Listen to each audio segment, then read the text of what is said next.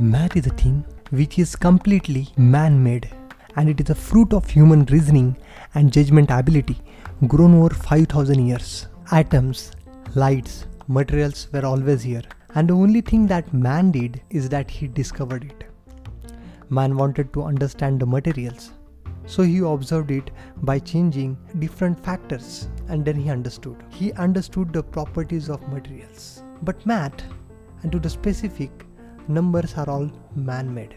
But people say it is the language of the universe. And those who says it are very few people and those are extremely talented. And I agree that math is the language of the universe. Well, it is because even if math is man made, but the information and the feel of the concept that it gives is real. It helps us to understand difference between truth and a lie.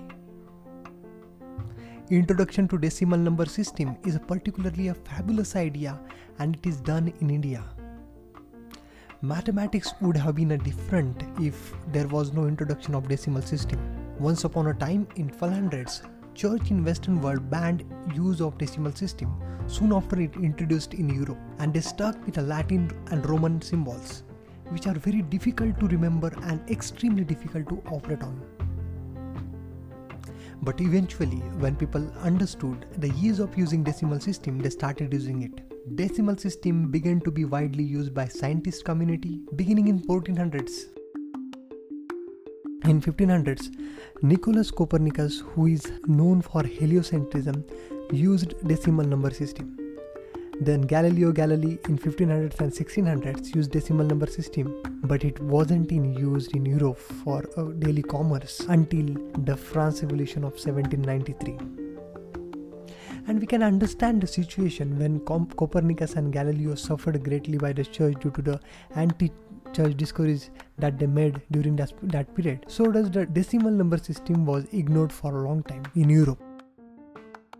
But in another part of the world, in India, the decimal system was in use since 5th century when Aryabhatta first introduced it.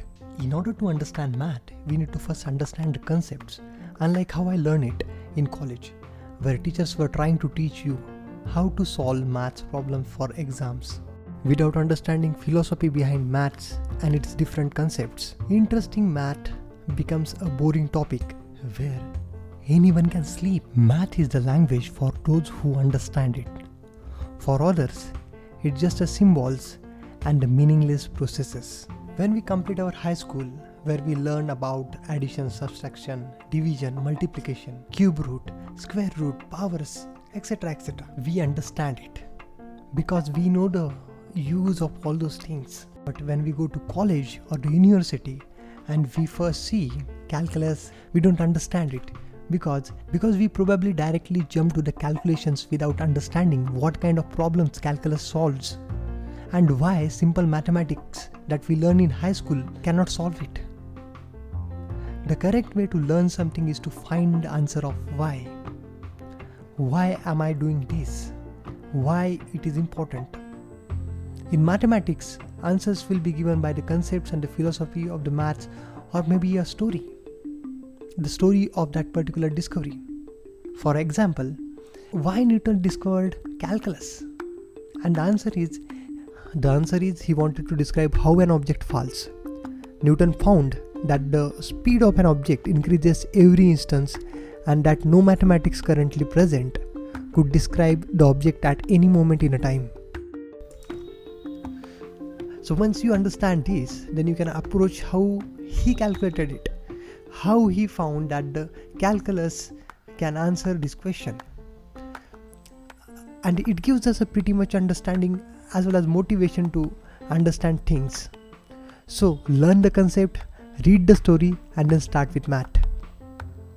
It will become interesting